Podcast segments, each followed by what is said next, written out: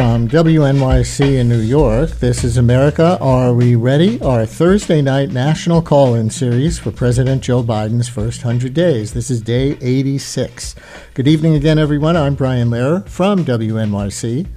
And I'm Rose Scott from WABE in Atlanta. Tonight, our two stations are teaming up to ask, well, America, are we ready for voting rights after the 2020 election?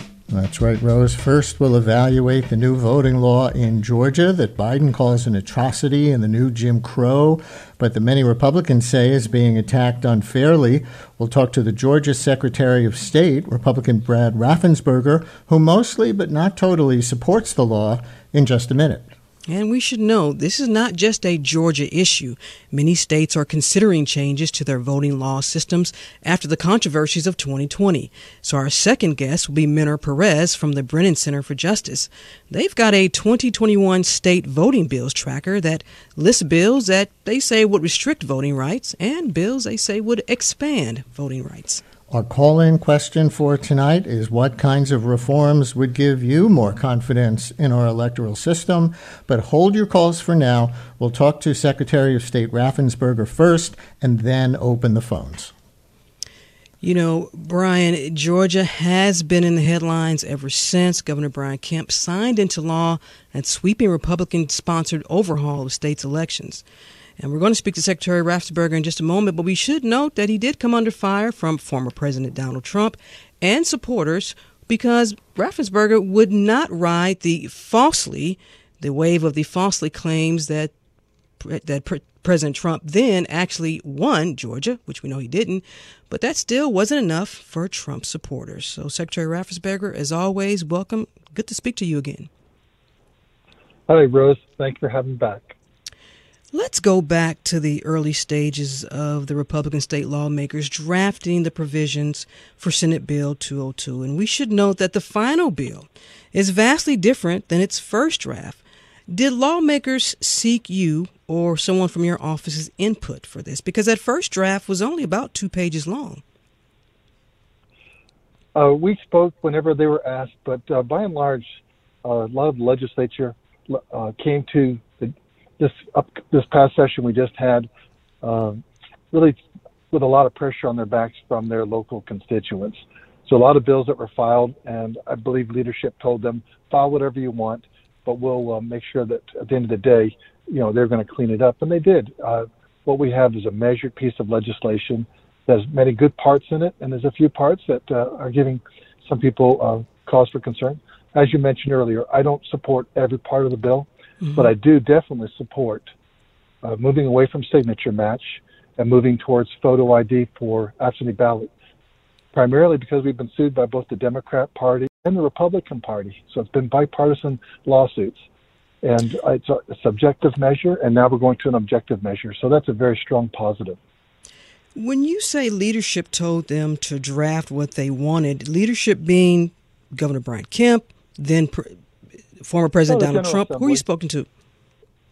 Uh, General Assembly leadership, uh, and then obviously maybe other outside forces outside of the state wanted, you know, things to be filed.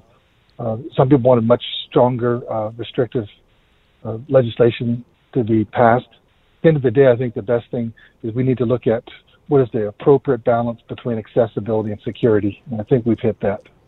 Mr. Secretary, after the election, you were widely praised, as Rose mentioned before, as a profile and courage, really, for being a Republican Secretary of State who held the truth higher than your party's interests when you reaffirmed that there was no election fraud that could have changed the outcome that Biden won the state. Now I've seen you quoted saying to NPR, for example, that the new law would restore confidence in the state's voting system.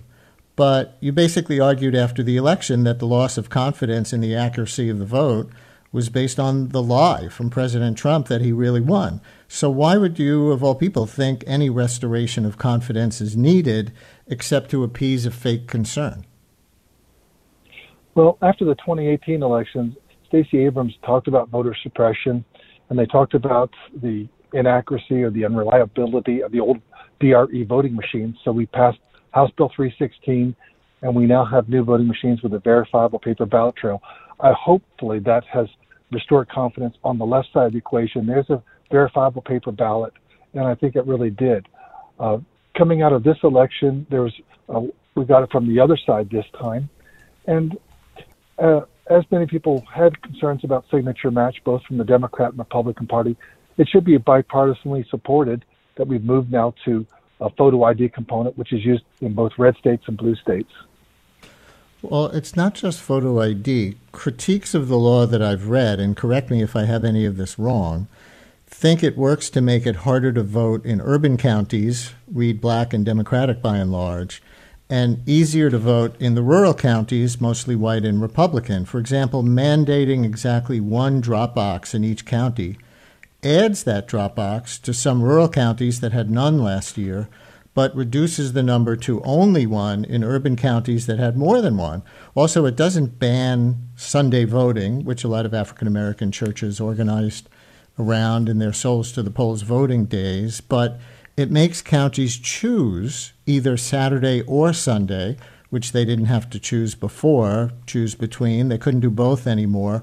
Why take away half the weekend voting days at all? if not to make it harder to vote for people with more rigid weekday schedules who tend to be poor people in working class jobs who just happen to vote more for Democrats? Uh, actually, Brian, what you just said is incorrect.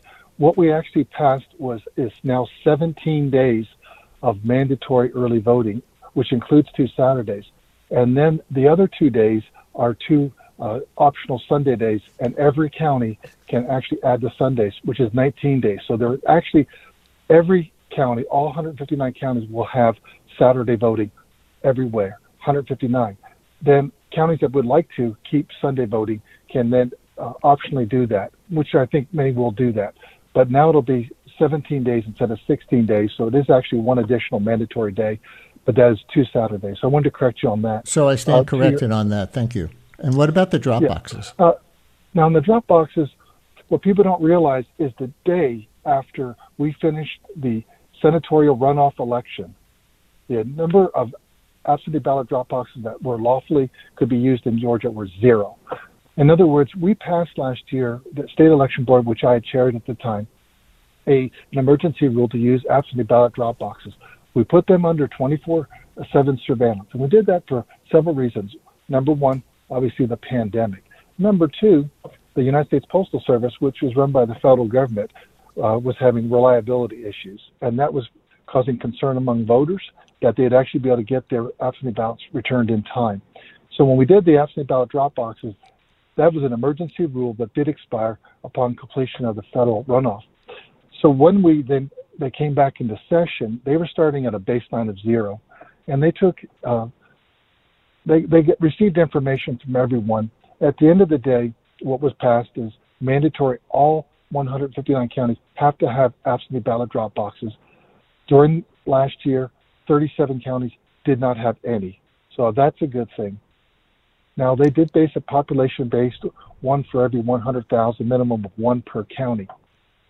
Already, many of the counties said, "I wish they would have passed a bill that allowed us to have one absentee ballot drop box for every early voting location, and I believe that is uh, uh, it is an argument that I tend to agree with and align with. But uh, we will go through this election cycle this year, which is municipal elections, and I, hopefully the General Assembly next year will come back and revisit that. I think that when they listen to their counties and really see it in practice, I think they'll see that it may make um, more sense and it'd be good policy to have additional absentee ballot drop box. It's not something that I agree uh, with what was passed 100%, but I'm glad that it is actually in law this time for the first time. Well, Secretary Raffensperger, you don't agree with it, but you're glad that it's a law. Uh, that may sound a little bit confusing for listeners because although you added drop boxes in all 159 counties, you look at a county like Fulton County, and I remember you telling me on the Senate runoff election night live on NPR nationwide. You said you were very proud of Fulton County. There were no problems. So if there wasn't any problems with the drop boxes, why take them away? And particularly in counties like Fulton here in DeKalb and Gwinnett, you do you think one drop box inside a location for a specific period of time is enough per 100,000 voters? Well, Rose, going back to your point, though, last year that was not Georgia code that allowed that. It was really administrative code from the state election board under emergency rules. That's why we went back to zero by state law. And so anything that the General Assembly did is an addition because we started from actually point zero. As I mentioned, I believe that many of the county election directors that feel that uh, they would uh, it would manage help them manage their county elections more appropriately, uh, more broad based to have one in every early location. I think that's a very valid uh, point that's being made, uh, but it's not one that the General Assembly uh, actually ended up putting into law. You will you will you fight for the counties for this provision? Our one of the key roles as Secretary of State is really to help the counties to to really come alongside them as their partner. So whenever there's things that we can do to to make their job, I don't want to say easier, but really uh, so that it really the process works better, which in effect it makes it easier. But you want to make sure that you have the appropriate balance of security and accessibility, but also we don't want to throw needless burdens in front of the counties. They do the hard work. They're the ones that have to recruit the poll workers. They're the ones that have to have everyone ready to go at 7 a.m. on election day. They're the ones that have to figure out how many precincts am I going to have early voting in. They have a lot of on their plate, and so whatever we can do to come alongside them and assist them, that's something we strive to do. Well, Secretary and another big part of that. For, oh, I'm sorry, Brian. Sorry, we just have about a minute left in the segment.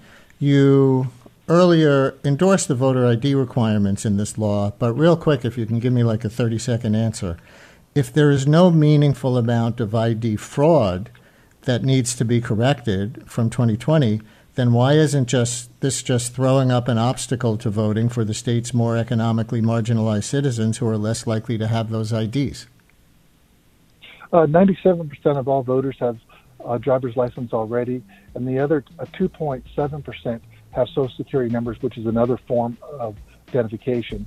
So for the minor, for the remainder of 0.3% of voters that wouldn't have anything, they will be issued upon application. We'll send them a free state-issued ID.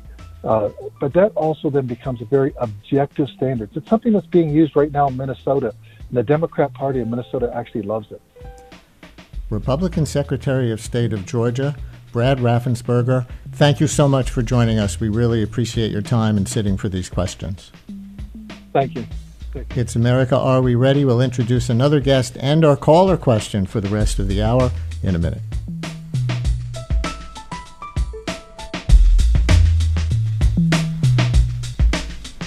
It's America Are We Ready, our Thursday night national call in series for President Biden's first 100 days. This is day 86. I'm Brian Lehrer from WNYC with Rose Scott, who, in her real job, is the host of the program Closer Look with Rose Scott on WABE Public Radio in Atlanta. Uh, thanks a lot, Brian. And let me introduce our caller question. What kinds of reforms would give you more confidence in our electoral system? Or what kinds of reforms would give you less? So give us a call, 844 745 TALK. That's 844 745 8255.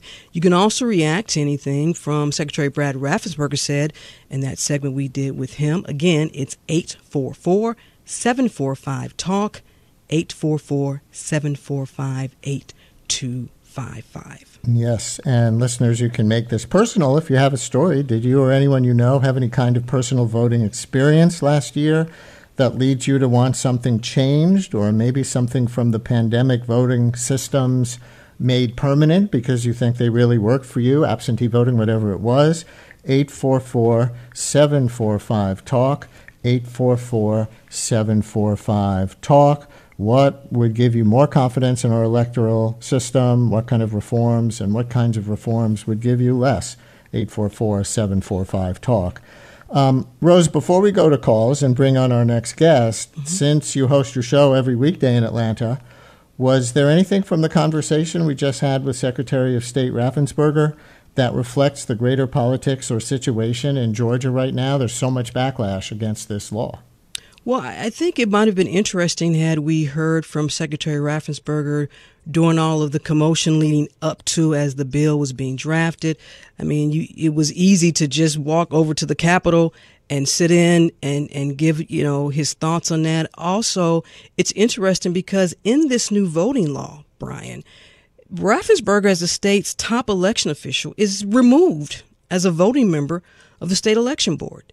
And so this seemingly gives the Republican controlled state legislature, they have authority over the state election board. It also gives them control over some of the county elections in terms of suspending officials. So while the secretary agrees there's some provisions that he is not happy with or he wished that they would have not put into the bill, it might have been inter- interesting to hear that leading up to all of this. Mm. Just just my observation. And and with all this corporate pressure, Rose, including Major League Baseball pulling the All Star game out of Atlanta, is it having an effect? Might they change this law back again in any way? Coca Cola, Delta Airlines, or are the right people getting hurt financially even to cause the right kind of pressure? Well, there are two thoughts here. And one is that economic boycotts really don't do anything. If you're talking about are you going to boycott a corporation, some say, well, when the All Star game was pulled out, that hurt many black and brown workers who work at Truist Stadium, where the Atlanta Braves have their home games. That's where the All Star game was going to be. Others say, look, you know, you have a major film production that Will Smith was involved with that's already being pulled out. Could this cause more? You know, at the end of the day, I think folks will have to determine whether or not this will have a deep economic impact on this state. Now, there are five lawsuits already pending. at least the number was five today. Could be six by in the morning. Uh, will this end up in the courts? Who knows? I mean, sometimes with these measures, that is just a strategy. Let's see if it makes it to the high court. It's it's a wait and see game. But in in between all of this, if more corporations and more corporations are signing on to these these petitions and to these declarations that they are not in support of these laws, not just here in Georgia, but throughout the nation, you know, is that enough pressure for Governor Brian Kemp? He is holding fast that this is this measure is not restrictive. He says it expands voting rights. Obviously, folks on the other side don't agree with that. And we'll we get shall in, see. We shall see, and we'll get into some of the other states that are trying to make uh, changes to their voting laws that are similar to Georgia's. Some say even more draconian in the case of some states. And as your calls are coming in, folks, with us now to start talking about that is Myrna Perez, director of the Voting Rights and Elections Program at the think tank and advocacy group, the Brennan Center for Justice. She teaches a course at the Columbia University Law School on election law from the perspective of civil rights lawyers. And the Brennan Center has a 2021 state voting bills tracker that documents the many proposals to expand or restrict voting rights around the country. We'll check in with her on some of those states. Myrna, thanks a lot for joining us on America Are We Ready? I'm glad to be back with you guys. Thank you. Um, the Georgia law is getting so much national attention. Would you put what's happening in Georgia in the context of what's happening after last fall's elections nationwide? Sure. Georgia is one of the flashpoints, but there are others. I mean, I think what is becoming very, very obvious is that some politicians around the country are looking at the changing political and demographic uh, atmosphere and deciding that they are not going to be competing for voters, but instead are going to be manipulating the rules of the game so that some people can participate and some people can't in order to better ensure their job security. Um, it's not a surprise that we're seeing these kind of restrictive laws happen in places like in Texas and Arizona and Michigan and North Carolina and certainly in places like Georgia where not only are there uh, close elections but more importantly there are demographic changes afoot that are going to make future elections even closer.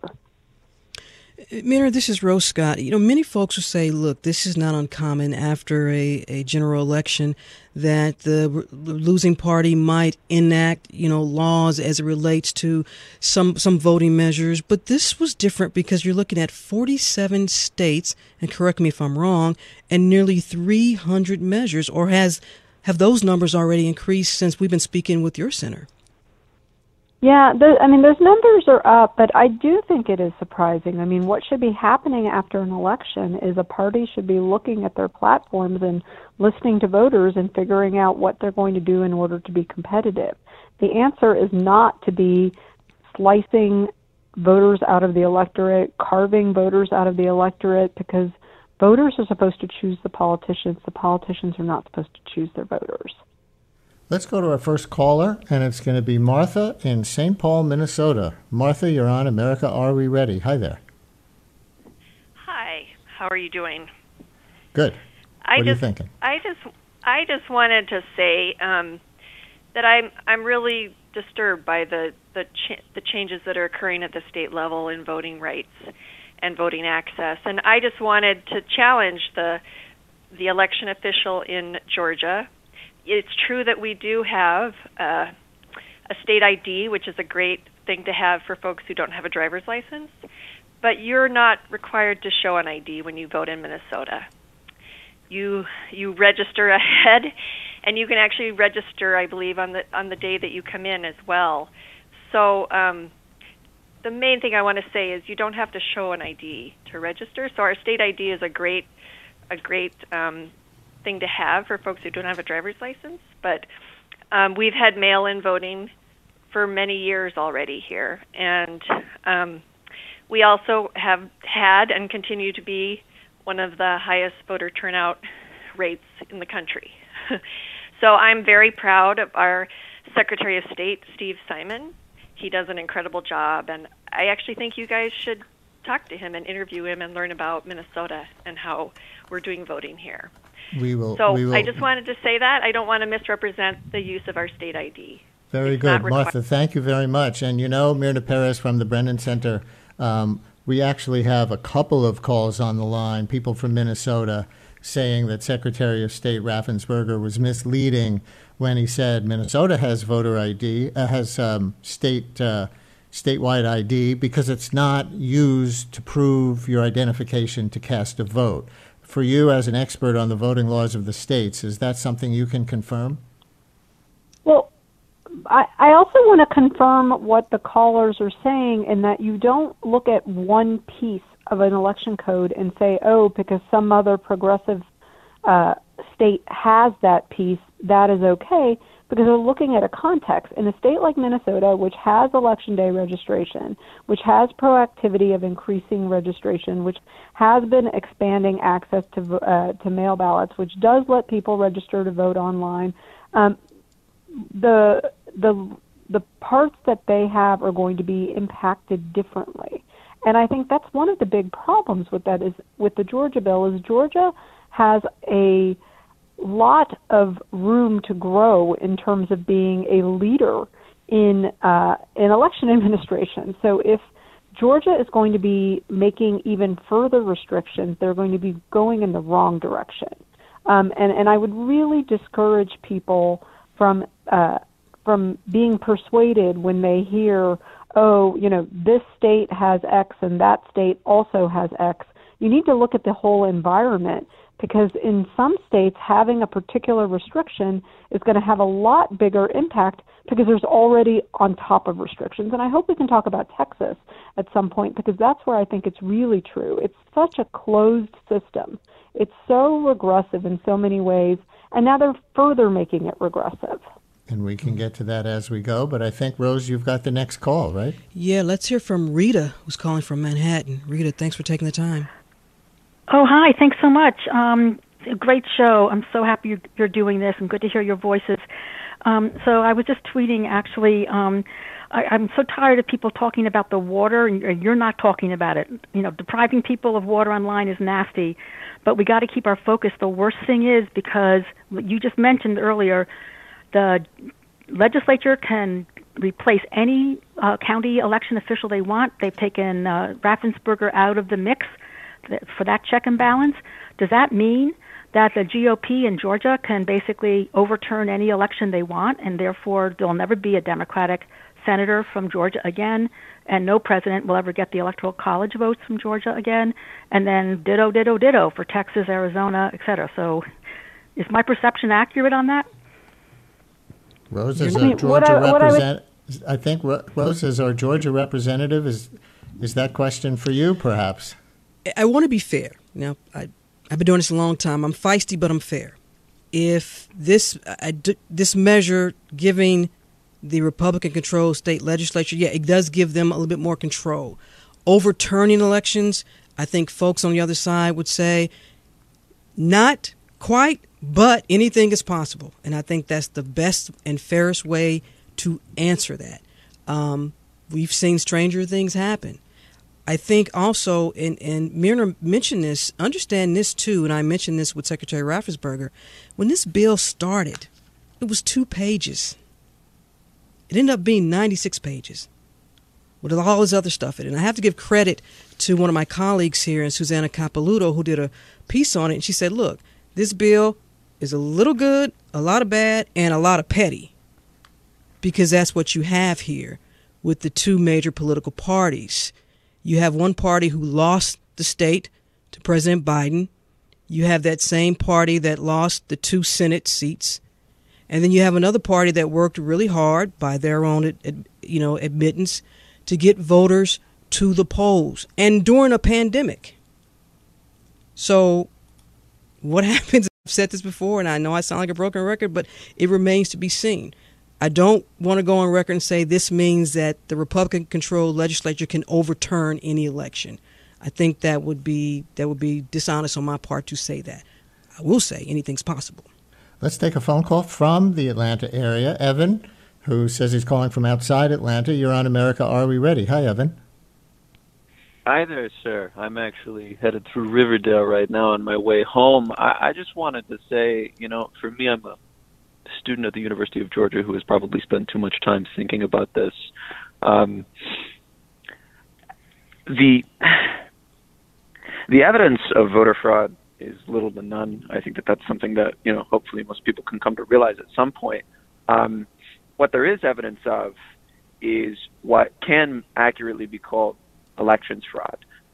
Back in 2018, there's a county in North Carolina that a lot of people haven't heard of. It's called Bladen County. North of it is Robeson County. 2018, there was a midterm election that uh, it was found that the Republican running for it, uh, repre- well, he's not a representative. Mark Harris had hired a political operative um, who conducted what's called a ballot harvesting operation, tainted anywhere from from a thousand to two thousand ballots um, and the election was overturned and there was a new one held. People were talking about it back in 2018, but it fell out of the news cycle. Um, you know, and for me, what I see is the potential in all of these small communities um, for individuals with influence, right? Individuals who have been in the community to, uh, you know, set up what can accurately be called local political machines and influence elections. Um, you know, State Raffensperger, State Secretary of State Raffensperger said it right. All of the burden is on local counties, right? Lo- localities, municipalities, and counties to set up elections, and the resources are already thin. What I want to see is more resources directed for counties for means of oversight, right? There are, are plenty of counties in Georgia, Dodge County being one of them, that have a history of local election fraud. Uh, it's something that isn't talked about because all that people want to talk about is national election fraud, something that, that really doesn't happen, what I want to see is, is less legislation that's policing voters um, and assuming that it's that it's voters that are perpetuating fraud that is non-existent, and legislation that is directing resources to individuals and uh, you know boards, the local level, even the state level, um, mm-hmm. to oversee the county, county political organizations. So Myrna Perez from the Brennan Center. Uh, what do you say to Evan's question and to the example that he brought up, which we all know is real? of election fraud in a congressional election in North Carolina a couple of years ago um, that did seem to involve the ability of um, politically interested people to collect the ballots from people's homes. And then there was chicanery. Um, it happened to be that a Republican was the guilty party there, not a Democrat, but it gives an example of how one of the things that Republicans are trying to outlaw can go bad. Um, I, I would say there wasn't chicanery, there was theft. Voters' ballots were being taken and they were being tampered with. And I think uh, we need to make sure that we do not conflate insiders um, manipulating the rules and victimizing voters with voter fraud. And much of the problem that we're having is that we see politicians not actually looking at the problem that we have and proposing solutions to it. Instead, they throw around the term voter fraud and then try to pass legislation that is anti-voter and doesn't actually address the problem that we happen that we had. Um, there should be swift and strong punishment for uh, insiders who abuse the system and perpetrate fraud upon voters. That is not the same thing as voters uh, needing to have barriers imposed upon them because they're the ones uh, supposedly committing the fraud. And it's super frustrating to hear politicians purposely, purposely conflate both of them as if they were the same thing. All right, let me repeat our caller question. What kinds of reforms would give you more confidence in our electoral system, and what kinds of reforms would give you less? Call us at 844 745 TALK. That's 844 745 8255. You can also continue to react, if you'd like to, to anything from the Georgia Secretary of State Brad Raffensperger interview that we did earlier. 844 745 TALK. And we'll continue with Myrna Perez and some of her examples of voter suppression in new bills from around the country. Stay with us.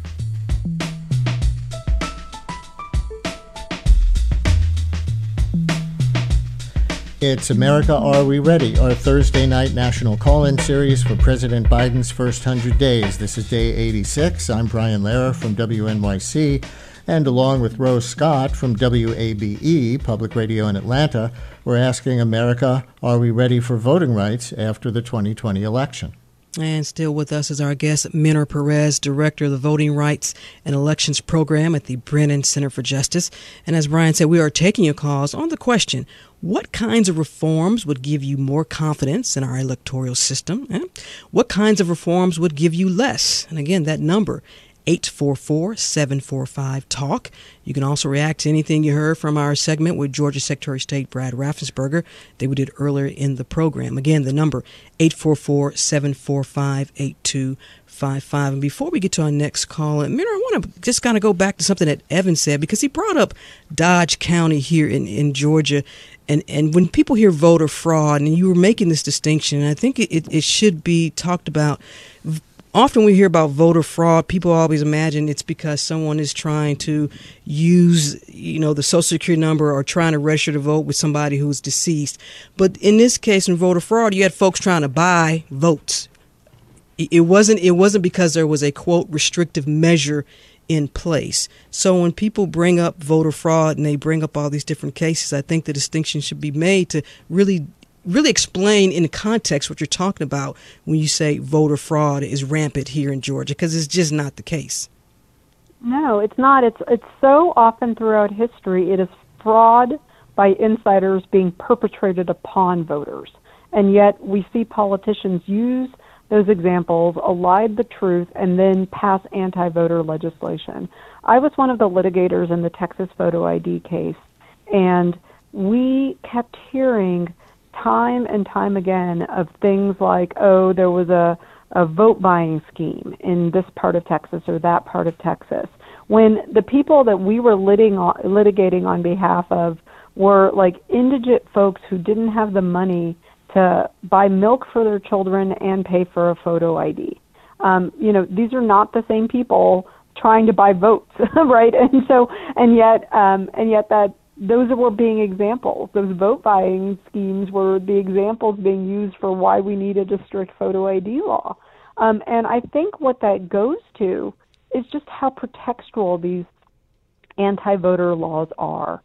I think I really I think most of the politicians know that what they're saying is poppycock. Like they know that it's not true. Um, but they say it because it provides them cover. Because what they really don't want to say is that we want people who aren't going to vote for us to not be able to vote. Well, let's get to some callers. Let's check out Roger, who's calling outside of Madison, Wisconsin. Roger, thanks for taking the time. Yeah, thank you very much. Uh, I had a story just from a municipal election a couple of weeks ago Um, I'm an interim minister who spends a year or two in particular places. Home base for me is in Michigan. It makes sense then for me to have a Michigan driver's license. Uh, so in Wisconsin, you can't use an out of state driver's license uh, as your voter ID, which I didn't know. Uh, so I have also have a passport, but I'd send it in because it's going to expire soon, and that's taking months and months and months these days to get renewed. So when I went to vote, even though I'm registered, I voted successfully in the presidential election with my passport. I was not able to establish my ID with the Michigan license that is a real ID that I can use to get on an airplane. Um, that makes no sense to me. That's just uh, trying to make it hard. And what's the implication for others as you see it?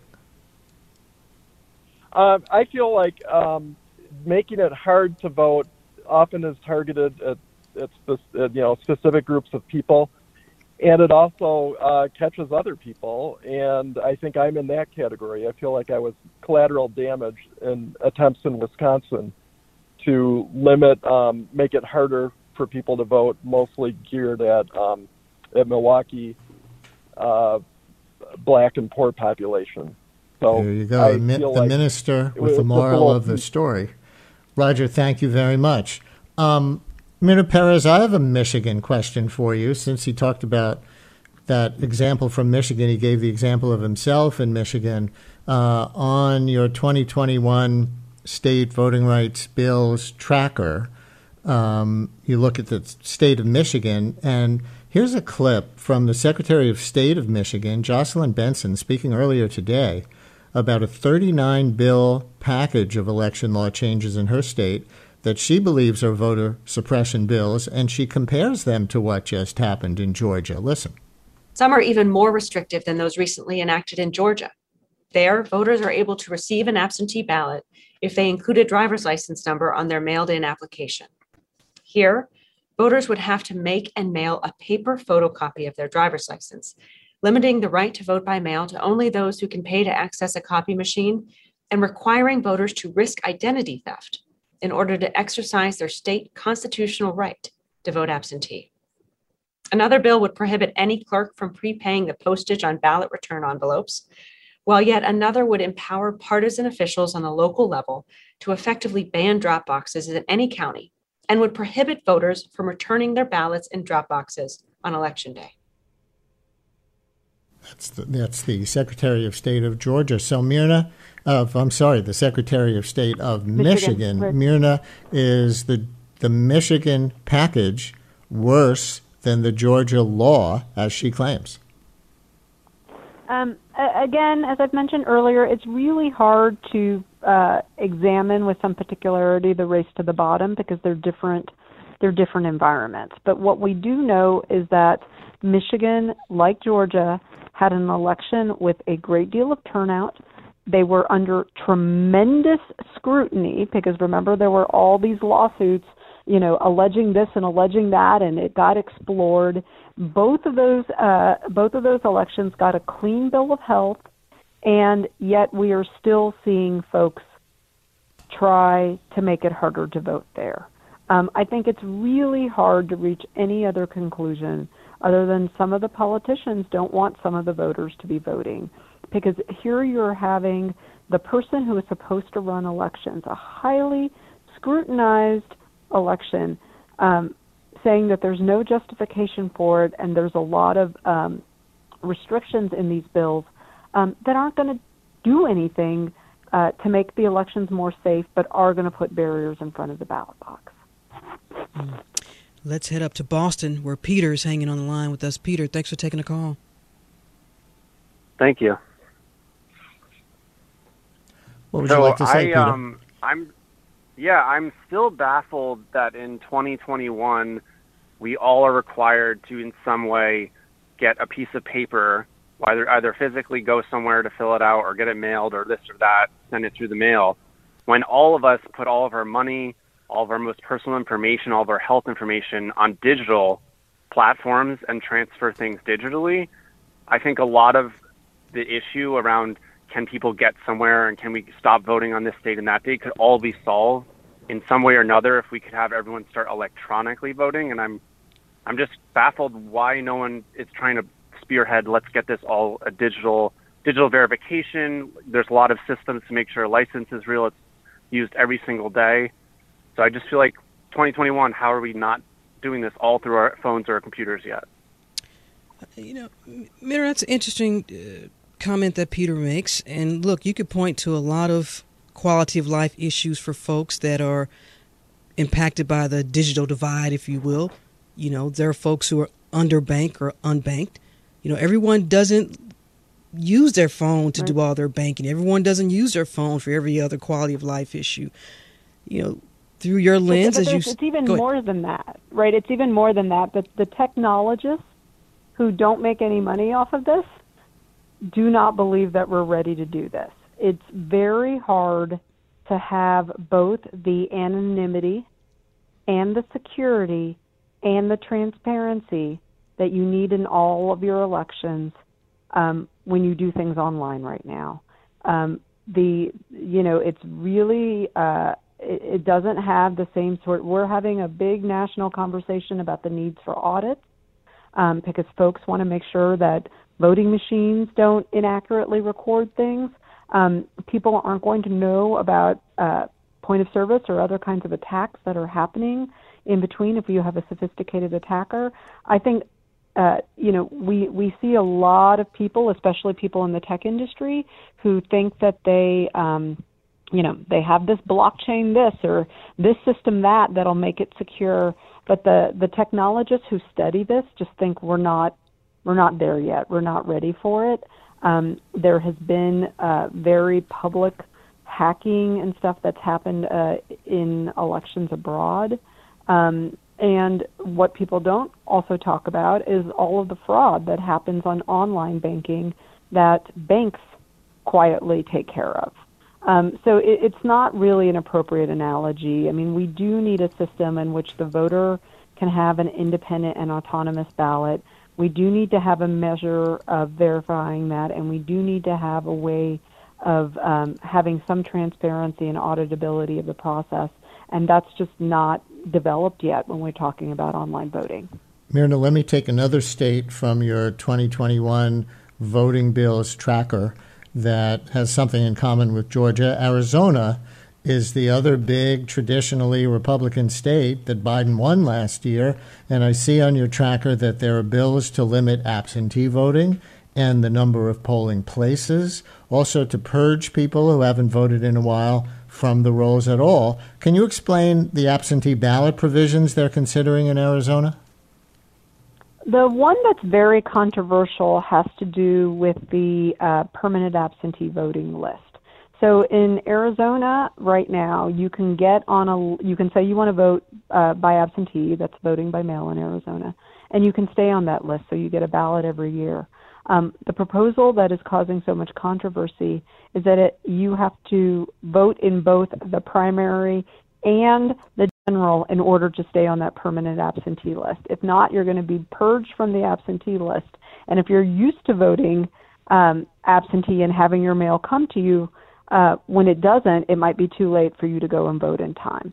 Um, so that's that's that's one of the examples that uh, folks are folks are pretty concerned about. And again, all of this, I think all voters should be asking why. Like, what are what problem are they trying to solve by making it harder to vote? There wasn't evidence of the fact that there was abuse of the uh, the permanent vote by mail list in Arizona. So why are you going to do something like requiring voters to vote in both the primary and the general in order to stay on the absentee ballot list. There's just no justification for it other than you're hoping that somebody's only going to vote on one or the other, and then they're going to forget that they have to go in person until it's too late for them to, to do anything about it. Hmm. Let's head up to Philadelphia where Magali is standing by. Thank you so much for taking the time. Magali, you with us? Magali's hearing us a little bit uh, on delay, but Magali should be listening to her phone to hear us in real time. We'll give her just a second to catch up. Magali, yes? Sure, sure. Um, it's me? I mean, I should talk to the phone? yes, yes. Listen to the phone and talk to the phone. Hi, you're on the air. Hi. Um, I live in Philadelphia and I've been very active in elections. And we, it's the first time this year, and I've lived 40 years in the city, it's the first time because of the pandemic that we have rather easier ways of voting. Otherwise, I almost envy Georgia because we have the most restrictive voting, the most restrictive voting days, one day from 7 to 8.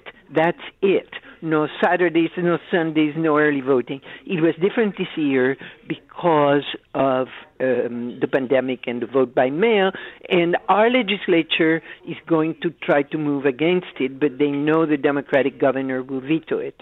So that's where we are. Now, you ask what would make us confident. Uh, I've lived in enough countries where it's easy to vote. I think, first of all, Americans, and I'm one, sh- should realize that this is a country one of the countries in the world where it is the most difficult to vote. It's actually discouraged, and that's what's happening. I would like a non-partisan uh, election board and non-partisan redistricting, of course, and and I would like uh, first uh, same-day registration, but I would like above all uniform standards, and that's what the Carter Center recommends. Okay, Magali, thank you very much. I want to throw in that the um, Georgia Secretary of State's office um, replied in response to our callers from Minnesota who were saying, no, you don't need uh, voter ID in Minnesota, that actually Minnesota requires at least an ID number or social security number to request and cast an absentee ballot, um, which is a change that Georgia made in SB 202 down there. So just to say that there there are the two sides of that going back and forth as to what constitutes a voter ID requirement. Um, if I gather correctly from the Secretary of State's office and from the callers from Minnesota. So we're not going to resolve that here tonight, but I wanted to respect the Secretary of State's office um, saying that they were um, misrepresented or misunderstood. Um, Myrna, to Magali's call, saying how restrictive things are in Pennsylvania, Georgia would say all these blue states or blue-ish states lecturing us when many of them have fewer early voting days and even more restrictive voting laws in the first place than we do. What would you say to that? I would say the question is which direction are you going in? It's not a function of saying like where uh, what a what a state has or what a state doesn't have. Are you moving toward more access? Or are you moving to be more closed? And what we are seeing in Georgia is an inescapable move in the wrong direction. It is not uh, trying to expand the electorate. It's not trying to increase access. It's not trying to make sure our elections are more uh, free and fair. Um, instead, we're trying to see we're seeing barriers being imposed, um, uh, empowering uh, the legislature to have more control over the elections. We're seeing uh, uh restrictions on uh, being lifted on how many people can challenge voters at the polls. Um, that is not something to be proud of. That is not something to be proud of. And just because you can point to one tiny piece of somebody else's election system and say they have that too um, is not a pass. And that um, we should have all country, all states. Yes, I'm sorry. Sorry to cut you off, but I, we are out of time, and that's it for tonight's edition of America Are We Ready? Our Thursday night national call-in show for President Biden's first hundred days. Thanks to Georgia Secretary of State Brad Raffensperger who was on earlier, and Myrna Perez from the Brennan Center for Justice. Myrna, thank you so much. Thank you. Bye bye. Listeners, as always, thanks for your calls. You make the show what it is. And special thanks to Rose Scott, host of Closer Look, weekdays on WABE in Atlanta. Rose, thanks for your Georgia knowledge and journalistic William wisdom. It's been great working with you again. Thank you. You need two hours, buddy. Maybe together we'll get three. Next Thursday will be day 93, our second to last show in this series. It'll also be Earth Day, April 22nd, and we'll talk to the chair of President Biden's Council of Economic Advisors, Cecilia Rouse, about the economic implications of climate change and the efforts to fight it. I'm Brian Lehrer. Thanks for listening to America. Are we ready?